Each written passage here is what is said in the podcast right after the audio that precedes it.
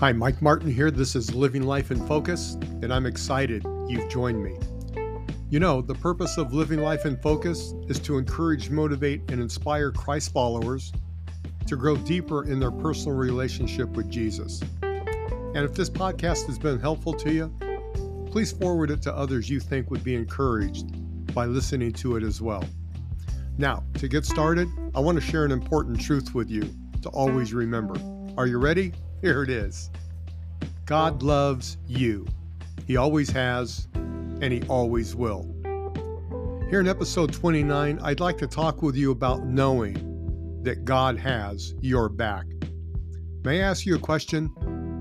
Do you ever feel like you're spinning your wheels and will never complete the call of God on your life? Yeah, join the club. Me too. But take a look at what the Apostle Paul said about this in Philippians chapter 1, verse 6. And I am sure of this, that he who began a good work in you will bring it to completion at the day of Jesus Christ. You know, this verse reminds us that God has started a good work in us and he will finish it. This is a comforting thought, especially when we feel like we're not making any progress or when we're going through difficult times. You know, the Bible is full of scriptures that speak of God's faithfulness and his ability to complete what he has started. For example, Psalm chapter 138, verse 8 says, The Lord will fulfill his purpose for me. Your steadfast love, O Lord, endures forever. Do not forsake the work of your hands. This verse reminds us that God has a purpose for our lives and He will fulfill it. It also reassures us of God's steadfast love and His commitment to us. As we go through life, we may face challenges, setbacks, and failures.